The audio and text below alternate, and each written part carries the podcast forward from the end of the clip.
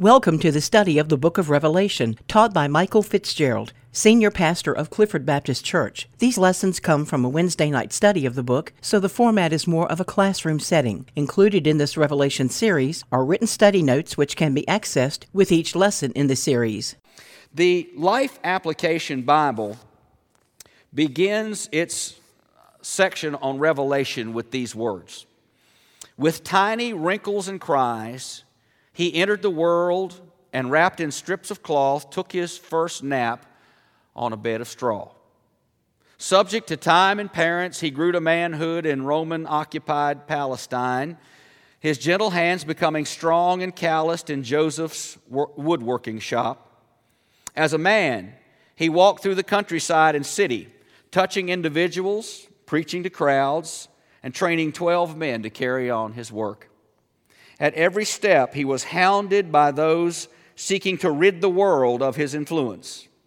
Finally, falsely accused and tried, he was condemned to a disgraceful execution by foreign hands. And he died, spat upon, cursed, pierced, and hung heavenward for all to deride. Jesus, the God man, gave his life completely so that all might live. Now, I give you that tonight by saying that perhaps most of us, when we picture in our minds Jesus Christ, we think of him as the suffering servant. We think of him as the one who died on the cross for us. And perhaps when you picture him, especially when we take the Lord's Supper, it's true for me, I picture him on the cross. However, as we open this study to the book of Revelation, that is exactly the opposite of the picture that Revelation presents of Jesus. The Gospels show us the suffering servant, but Revelation shows us the King of glory. They are both accurate pictures, but when you and I picture Jesus this day, we should see him not on a cross, but as the King. And we start the study with that. Revelation stretches us to see Jesus as the King. So tonight, we're going to begin this walk, this journey through the book of the Revelation. I can tell you right now that uh, it's going to be somewhere around 40 sessions that we're going to meet together and walk through the book of the Revelation. So tonight is the first session, and we're going to start with only the first three verses of the book. So if you would, take your Bible, turn with me while you're turning, let me say this to you. It would greatly, greatly benefit you to have one of these because you will never, ever remember everything I'm going to tell you in this next half hour or in the next 38 or 9 sessions. It would greatly benefit you to have a little notebook that you can write down scripture, write down major points. I'm not, this could be a seminary class in, in a sense, but if you would just write down the main points that you could go back and restudy, it would help you so greatly. So I would much encourage you to get you a little pad, stick it in your Bible, and bring it with you every Wednesday night that we study the book of the Revelation. We begin with the first three verses of the book. So hear these words as Revelation opens. The revelation of Jesus Christ, which God gave unto him to show unto his servants things which must so- shortly come to pass. And he sent and signified it by his angel unto his servant John, who bear record of the word of God and of the testimony of Jesus Christ and of all things that he saw Blessed is he that readeth, and they that hear the words of this prophecy, and keep those things which are written therein, for the time is at hand. May God add his blessing to the reading of this very important passage of God's Word. Revelation is the only book in the Bible that promises you and me that if we will simply read it and if we will heed in hearing the words, that we will be a blessed people. It's the one book of the Bible. Now, I believe it's true of every one of them, but it is specifically stated here that this book will bless you. Look at verse 3 again. Blessed is he that readeth, and they that hear the words of this prophecy. Friends, that's us tonight. As we begin this study, you and I will be blessed. That's reason enough for us to open the book in these next few Wednesday nights. Now, if you know you're going to get a blessing by doing something, you will do it, right? Gentlemen, is it not true that you proposed to your future wife because you knew she would be a blessing to you? Uh, you better say amen. And I say amen as well. I see Shirley Hunt making sure that Ed said it well. We are opening ourselves to blessing by God simply because we're going to go through this study together. You will be personally blessed by coming here ready to gain the truth that God gives us through this word. And additionally, because we are here together, this entire church will be blessed because we're opening this word. Even though not everybody is here that's normally here on a Sunday morning, the entire church will be blessed because we are reading and studying and heeding this word of God. God is blessing us within the study. It is a given fact. There is no guesswork to it. It is absolutely stated in the Word of God. Now, as we begin, there are three major truths. Here's where that little notebook would come in really handy for you. Three major truths about Revelation that we need to nail down at the very outset of this study. Here is truth number one. Point number one there is one central character in this book. And of course, the obvious answer it is Jesus, the Son of God.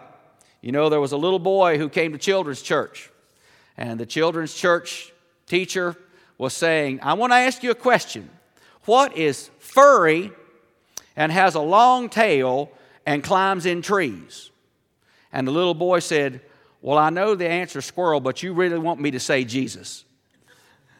Everything about Revelation points to Jesus. It, he is the obvious and the main and the central person of the book of the Revelation. You will notice sometimes people will say, This is the book of Revelations. There is no S on the end of the book because there is only one revelation. It is the revealing, the unveiling of Jesus Christ, the Son of God. Look at verse 1 again. We will read and reread these verses, and that's one of the ways that I do study is to look at them and look at them and look at them. The revelation of Jesus Christ. He is the main character of the book, and there is that one unveiling of the Son of God. We will learn about the character of our Savior through this book. If through this study you and I do not come out with a better understanding of the love and the kingship and the sovereignty and the judgment and the glory of Jesus Christ, then we have missed the point of revelation. The name revelation in Greek is apocalypsis, and it literally means to unveil something, to uncover something. So, this is the unveiling of Jesus Christ, the Son of God. The Gospels of Matthew, Mark, and Luke unveil his first coming. The prophecy of the Revelation unveils his second coming. Um, the Gospels show Jesus going to the cross to die, but Revelation shows Jesus coming back to earth to reign.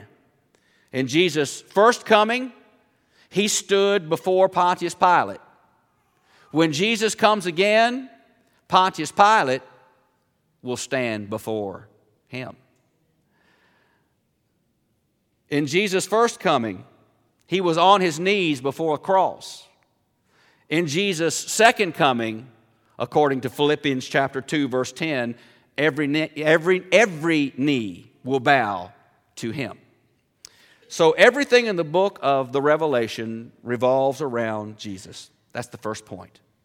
Point number two, truth number two, there is a clear purpose in this book, and it is this God Almighty wants His servants to understand our future.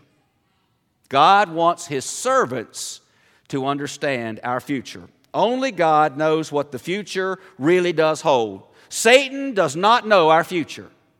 And certainly there are no earthly uh, seers or fortune tellers who know our future. I heard Adrian Rogers tell a story one time about a woman named Madame LaRue, who was a fortune teller.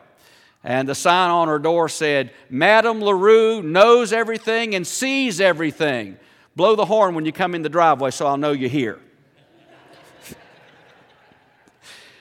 but no human being truly knows the future. You know, psychic hotlines on TV, that's a bunch of trash. Don't bother with reading horoscopes in your newspaper. That's trash. Only God knows the future. And revelation is God's instrument to reveal the future to us. Now, as we are studying Daniel, that's another instrument that's revealing our future to us. The Bible is very plain and succinct about showing us what is going to happen in days that are ahead of us. But I do want you to notice this, and this is a major, major point. Revelation is intended only for believers. Look at verse 1 again the revelation of Jesus Christ, which God gave unto him to show unto his servants. Revelation is intended for believers, for Christians, for those who know the Lord as Savior. The Greek word in verse 1, that word servants, the Greek word is douloi or doulos, and it means a slave who has been bought off of the block of sin and given forgiveness and life. Paul calls himself a doulos in, in Romans chapter 1, verse 1, when he calls himself a servant of God. And he says, Then I'm called as an apostle, but I am a servant because Jesus purchased me with his own blood off of the block of sin and gave me life. So, the currency that Jesus used to purchase us that we might be his servants is his own blood. We are a bond servant or a bond slave to the one who gave us life.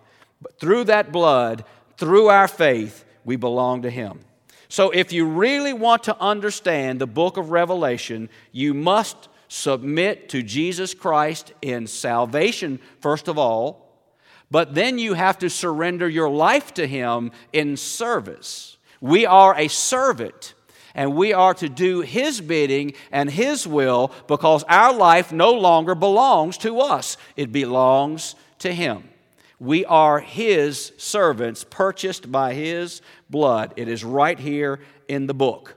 Now, the unsaved world might be really enthralled with the book of Revelation. I am sure that, as you know, the uh, Left Behind series that came out 10 or more years ago, uh, I'm sure that many, many, many, many unsaved people bought that series. And of course, that had the framework of Revelation surrounded by a, fic- a fictional story.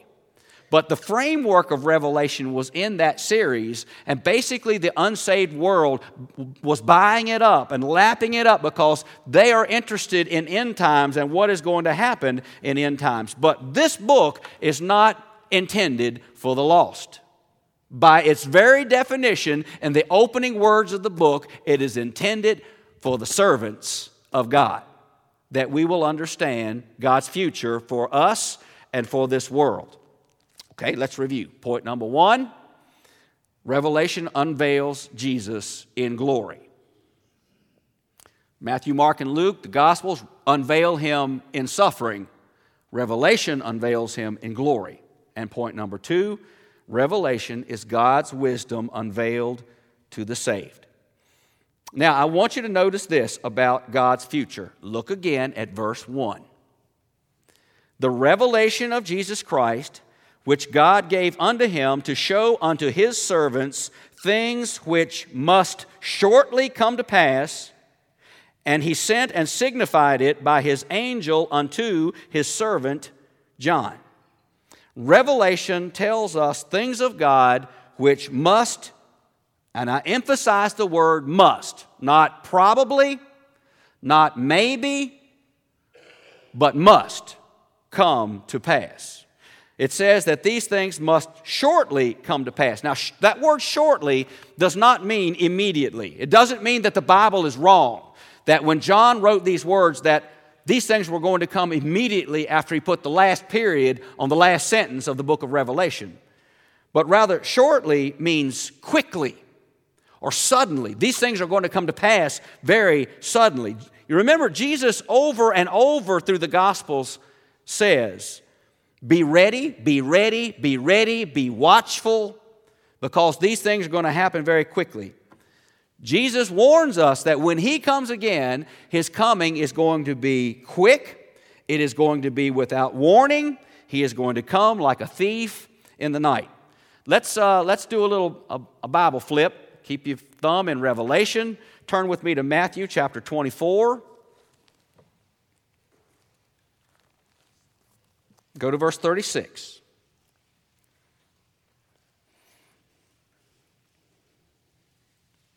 Matthew 24, verse 36. This corroborates what we see God saying in the opening of Revelation.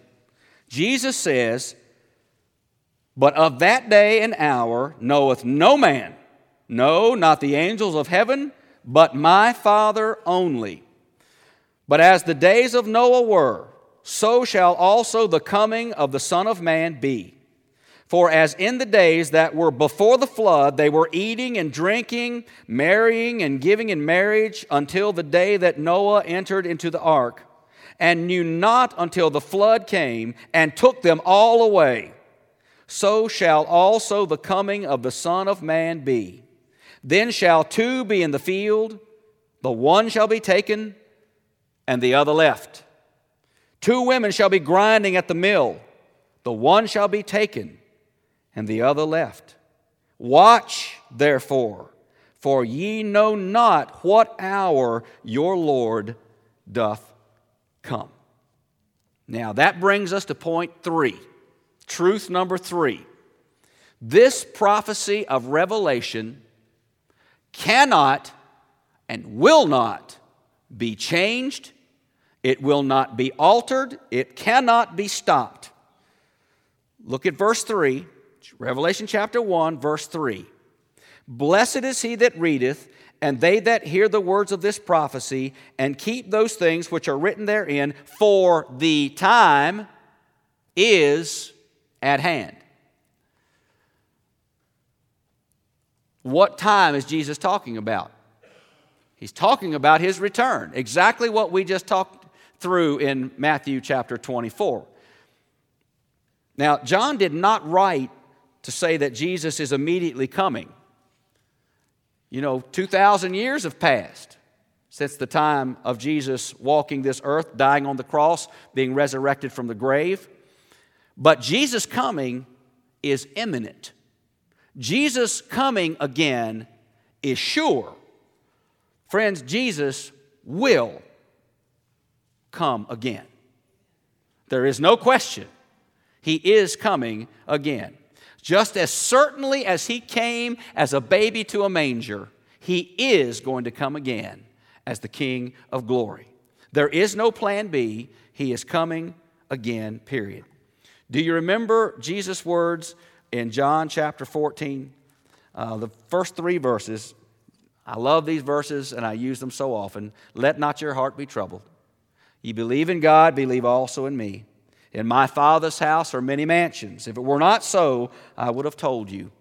I go to prepare a place for you. And if I go and prepare a place for you, I will come again and receive you unto myself, that where I am, there ye may be also.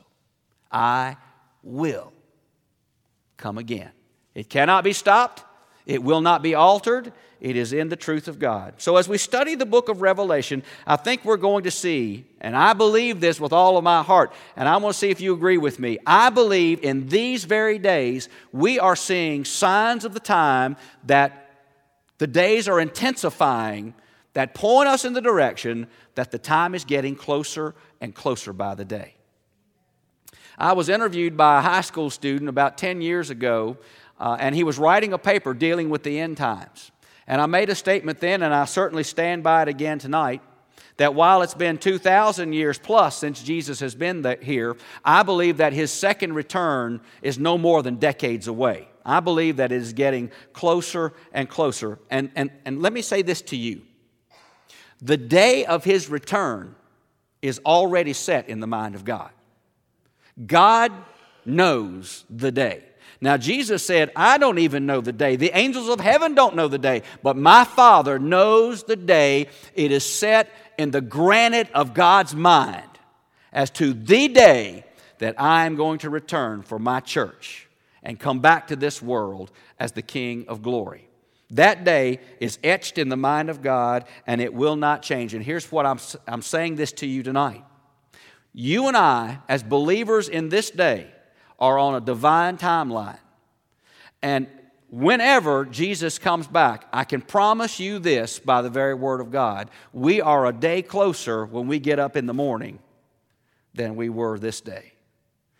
That day is set in God's mind, and that day is coming, and I believe it's coming in the fairly near future, perhaps even in our lifetimes. One thing is for sure when the sky rolls back, when the glory of Jesus appears, there is not in that moment going to be of the latitude or the opportunity for minds to change about Him. Minds will be set when Jesus appears in the clouds. The moment for a changed heart and the moment for a changed mind is over. When Jesus appears in the clouds, no one's going to be able to say, Oh, I see him coming. I better be a Christian right now. Lord, I accept you as my Savior. But the coming is going to be so immediate, so quick, in the blink of an eye, that there will not be time for minds to be changed. The saved will be eternally saved, and the lost are going to be left behind for the great tribulation. Now, as we study through this book, you will find that those seven years of the Great Tribulation are one of the greatest ages of salvation on this earth. There will be an opportunity for salvation. But when Jesus breaks through the clouds to return for his church, now there are many views about what happens to the church, but I am a premillennialist which means I believe that when Jesus returns, he takes us out of this world. One of the main reasons I believe it, and I'll repeat it on down the road, but one of the main reasons I believe that is I believe that Jesus said we are the salt and the light and the leaven of our world right now. And when you put salt in meat, it preserves the meat. If you were to take the salt out, the meat will start to decay and rot. When Jesus takes the salt of the world out, that's when the Great Tribulation will begin. I believe that we will be taken out of this world. Uh, again, if you want to flip in your Bible with me, 1 Thessalonians chapter 4, verse 13. A letter of Paul to the church at Thessalonica, chapter 4, verse 13. Hear these words. Write down that reference. You can go back to them. But here's what Paul says in 1 Thessalonians 4, beginning with verse 13. But I would not have you to be ignorant, brethren, concerning them which are asleep. That means those who have already died as believers, that ye sorrow not, even as others which have no hope. For if we believe that Jesus died and rose again, even so them also which sleep in Jesus will God bring with him. For this we say unto you by the word of the Lord, that we which are alive and remain unto the coming of the Lord shall not prevent them which are asleep. For the Lord himself shall descend from heaven with a shout, with the voice of the archangel, and with the trump of God, and the dead in Christ shall rise first. Then we which are alive and remain shall be caught up together with them in the clouds to meet the Lord in the air and so shall we ever be with the Lord. Wherefore, comfort one another with these words. Now, going on to chapter 5, but of the times and the seasons, brethren, ye have no need that I write unto you, for yourselves know perfectly that the day of the Lord so cometh as a thief in the night. Again, Paul saying that when the Lord Jesus returns, the dead in Christ shall rise. We who are alive, still walking the soil of this earth, we're all going to meet in the clouds together. But it's going to come so immediately and so quickly that whatever has been done in a life about being a believer in the Lord Jesus Christ is sealed in that moment. The second coming is a moment in time. But I also want you to bear in mind as we study Revelation that not only are we concerned about the end times, but Revelation, particularly in the first three chapters, has us very much concerned about the present day and the present age and our present ministry. We can't be so heavenly minded that we're no earthly good today. So we have to think about what does the Lord Jesus Christ want us to do every day that he tarries from coming back? What are we to be doing every day as Jesus tarries in heaven? The message of Revelation is urgent in that the Lord says, Don't just look for me, but while you wait, work for me. Be my servants. Be that doulos that I saved you to be. Tens of thousands of people every day on this earth close their eyes with nothing but hell in their future. Tens of thousands every day. Many of them in this very country. Many of them in Amherst and Nelson counties we certainly have a job to do as the servants of God. And once those souls pass through the portal of eternity, there is no U turn, there is no changing a heart, there is no renewing belief in Christ, there is no turning back. There is a bumper sticker out there, and I've seen it before, that says God allows U turns. And praise God, as long as there is life and breath, absolutely, God allows that U turn of a lost, hell-bound soul coming to Jesus Christ and Savior and inheriting heaven and salvation and grace and glory for all eternity. God does allow U turns on this earth as we breathe and our heart beats. Praise God, I'm one of them that took that U turn. Praise God, you have taken that U turn if you believe in Jesus as your Lord and Savior. But there are so many who don't know Him. And when their eyes close in death, the U turn is not allowed anymore. So tonight, we ask the question why does Jesus tarry? What keeps him from coming back? This world is in a pretty sad state. What keeps Jesus from coming back? I believe what allows God Almighty to hold it back is He's waiting for those last few to make that decision for Jesus Christ. And I believe that He's giving His church the time to be the ministers He created us to be. I believe that He is giving us the passion and the call to get out in this world and be the presence of Jesus there so others can come to know the Savior, the Son of God. Jesus does not want one lost. And so God tarries in sending His Son back so that one more can be saved. You know, I, I don't understand why people hear about Jesus and are sitting in churches, and yet their head knowledge has never become heart knowledge. I can't understand why how people can stand by graveside and say farewell to a spouse or to a child or to a coworker or to a lifelong friend and not have the hope of Jesus Christ in their heart.